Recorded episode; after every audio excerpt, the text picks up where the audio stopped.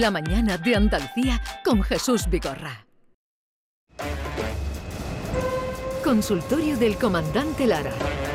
Pregunten lo que quieran, que el comandante contestará lo que le dé la gana.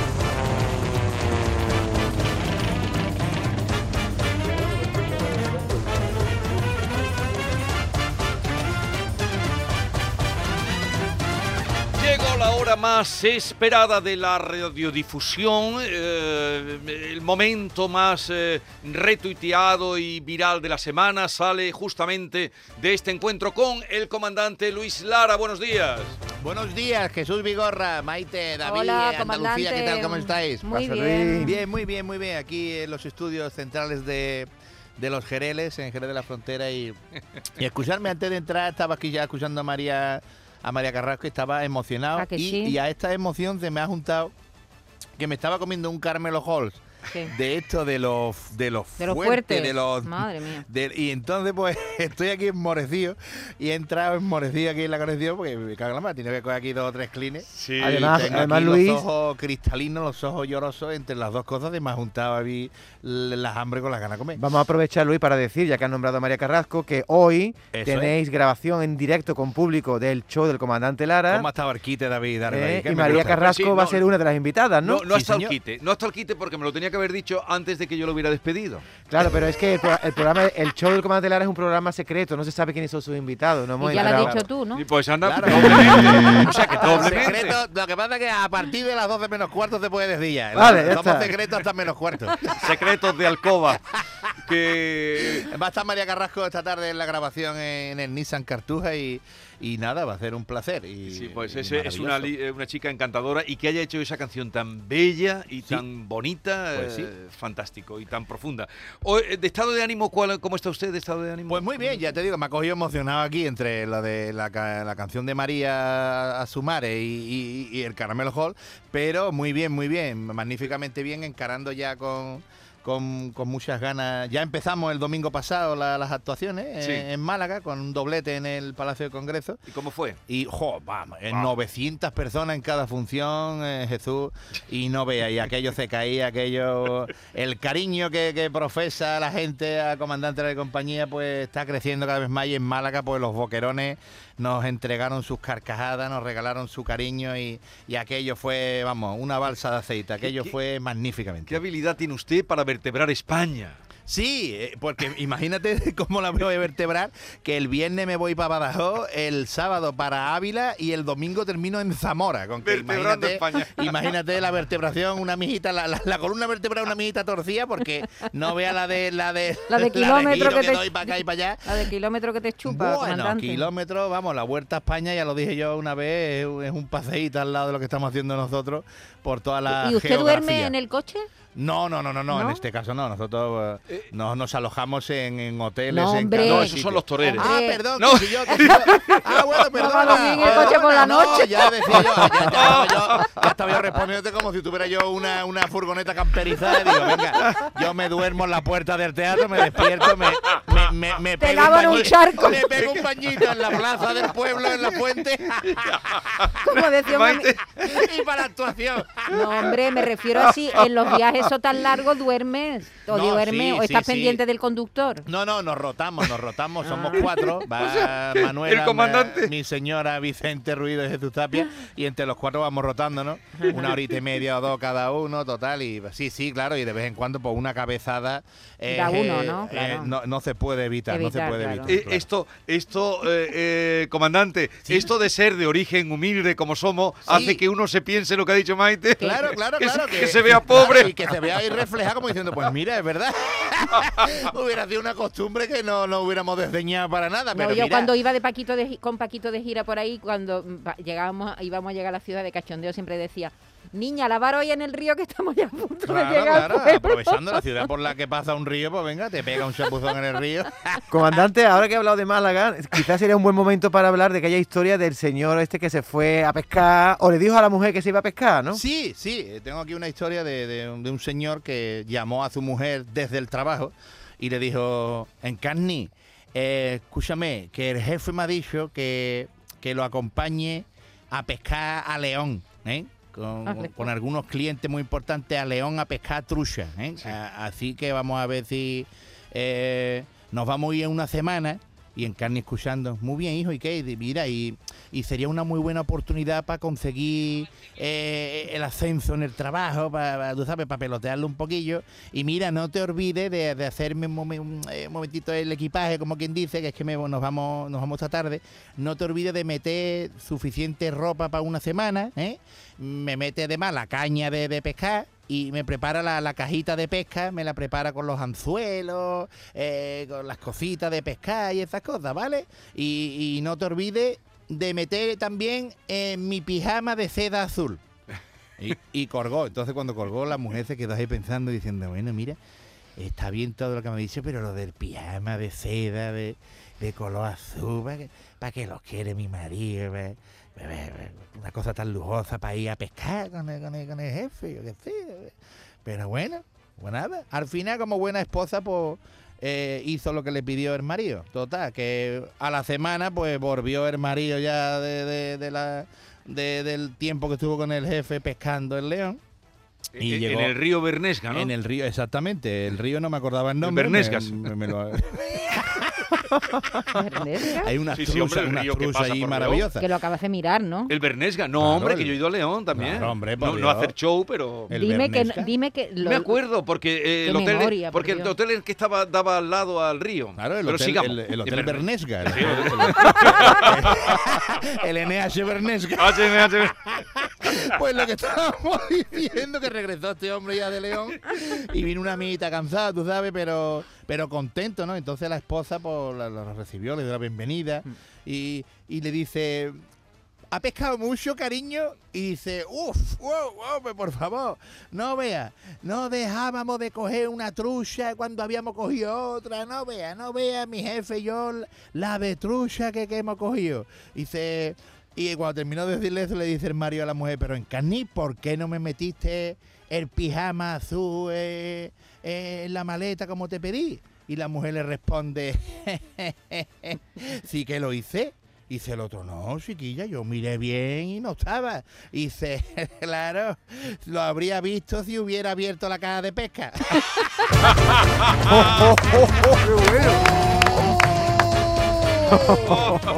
no vea, ¿eh? Dios mío de mi alma. Qué peligro. Comandante, Dios mío. Qué, qué listas son, comandante. Las mujeres Pues siempre, sí. siempre van a ser superiores en ese aspecto. Vamos, Ay, ¿dónde hay que firmar? Que yo firmo Efectivamente. para esa rotunda afirmación. la- Qué- qué increíble. lista. ¿Cómo le dio coba al marido? Que el marido sabe Dios lo que estuvo haciendo en León. ¿eh? Estuvo con la leona en la cueva.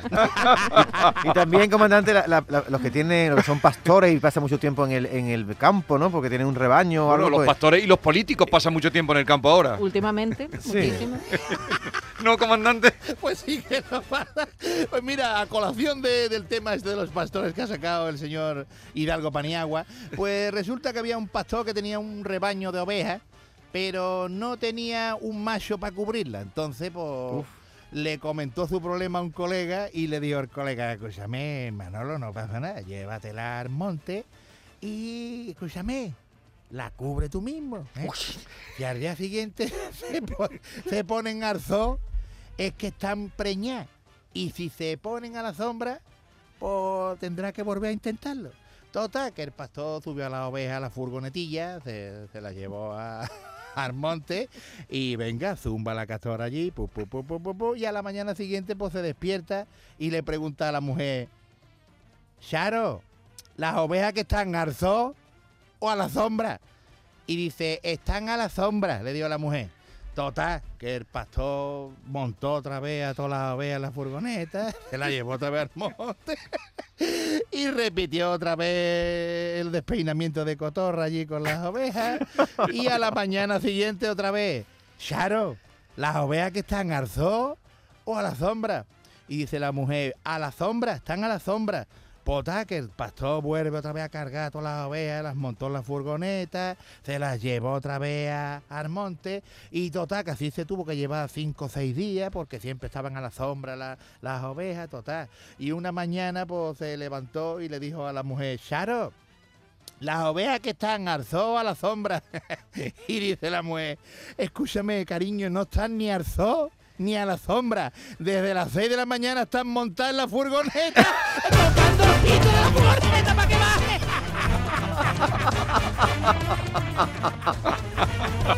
No veas, estamos que encantadísimas las ovejas con el pasto. Oi- Oiga, y aquella historia del que se fue a, a aprender karate. Ah, sí, hubo un tío, un colega que. Un hombre que se fue a, a Japón. Este hombre quería las cosas bien hechas. Sí. Y entonces se fue a Japón, donde mejor que ir a Japón para aprender karate. Y total, que llevaba ya cinco años, cinco años estudiando. Y nada, no se enteraba de nada. No cogía ni una maña, no hacía ni una cata bien. Este estaba, que no, estaba ya todo mosqueado. Total, que de revés que tenía Jesús y compañía, pues no podía dar, vamos, ni una patada, va, nada, no hacía nada bien.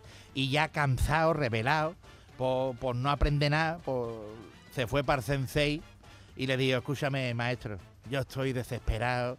Llevo ya cinco años de mi vida aquí desperdiciado, que yo vine con toda la ilusión del mundo para aprender karate y yo no sé dar ni una mala pata.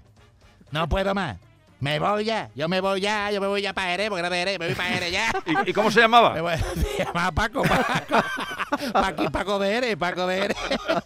Y se quedó mirándolo al maestro, muy serio, lo miró a los ojos y le dice, ¿tú has visto el atardecer cuando las gaviotas vuelan por la llanura? Y dice el otro, claro que sí, maestro. ¿Y tú has visto cuando los hipopótamos se revuelcan en el fango tras una noche de lluvia persistente? Claro, claro que lo he visto. ¿Y tú has visto los leopardos cuando se aparean en el ocaso? Sí, maestro, lo he visto. Dice, ya ves, por estar viendo tonterías, no has aprendido nada, gilipollas. ¡Qué bueno! El final no te lo esperabas. Está llevando cinco años viendo tonterías. Bueno, recuerden que el show del comandante Lara, suerte para esta tarde, que se graba el La programa. suerte es para los que no saben, Jesús. Eso es. La suerte para los que no saben. suerte Bueno, porque no, hoy. no quedan entradas, ¿eh, Luis? Que lo Ya no ¿eh? queda, ya están todas las invitaciones ya increíbles. ¿eh? La, la expectación que levanta el show del comandante Lara es inusitada. Es a inusitada. Vaya Y- donde vaya. Y Un- María Carrasco la valía también esta tarde. un Estamos segundito que eh, ha llegado un mensaje para usted. Hay, eh, comandante, hay gente que se cree todavía lo del consultorio. Ah, sí. Pues venga, a ver, a ver qué consulta. Buenos días, Jesús Vigorra y compañía. Buenas. Una pregunta para el consultorio del comandante Lara, hombre. Que vengo yo observando una cosa, observando algo que no se puede ver.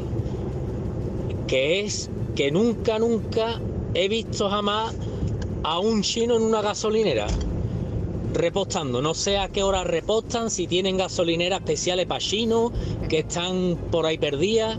Eh, a ver si, comandante, me puede tú iluminar, hombre, con tu sabiduría. Eh, a ver si tú has visto alguno repostar alguna vez. Y, y- y con lo que ha viajado, ¿ha visto alguna vez un No. chino? No, no, no, no. ¿Echando gasolina? Los coches de los chinos yo creo que van a zarza agridulce. Yo creo que... Echan zarza. Yo que van con zarza de soja o salsa agridulce. La- la- Ahí está. La verdad es que este hombre es muy observador, ¿eh? Sí, sí, sí. Hablando de coche, mira, uno cortito dice: eh, Hola, mira, venía a buscar un, un coche y se. eh, quería comprarme un Fiat. Y dice el del concesionario: eh, ¿Le gusta aquel tipo de allí? Y dice: Hombre, es guapo, es guapetón, pero yo venía a comprar un coche. Bueno, suerte para este fin de semana. Venga, seguro que sí. Vamos a liarla en Badajoz, en Zamora y en Ávila. Vamos allá. Badajoz, pero se irá bien abrigadito, ¿no? Hombre, claro que sí, porque Zamora no se ganó en una hora. Así que venga, estaremos dos horas en el escenario. Y, y- Y abrigado. Dos horas en el escenario. de Claro. Zamora. Pero lleva sombreros. eh. Sí, Gorro, sí, sí, gorro, sí, ¿no? llevo gorritos de estos de las sobre todo los gorros estos de las sudaderas con capucha, que me gustan a mí me, ponerme ese gorrito para salvaguardar, salvaguardar el descampado que tengo por cabeza de la gran helada que puede caer en Ávila y en Zamora, que allí tiene que hacer más frío. Allí creo que tiene un apartamentito Frozen que vive allí en la avenida principal. bueno, un momentito que despedimos. Cuídense, no se pongan malos, que no está la cosa para ir. ¡A urgencia! Adiós.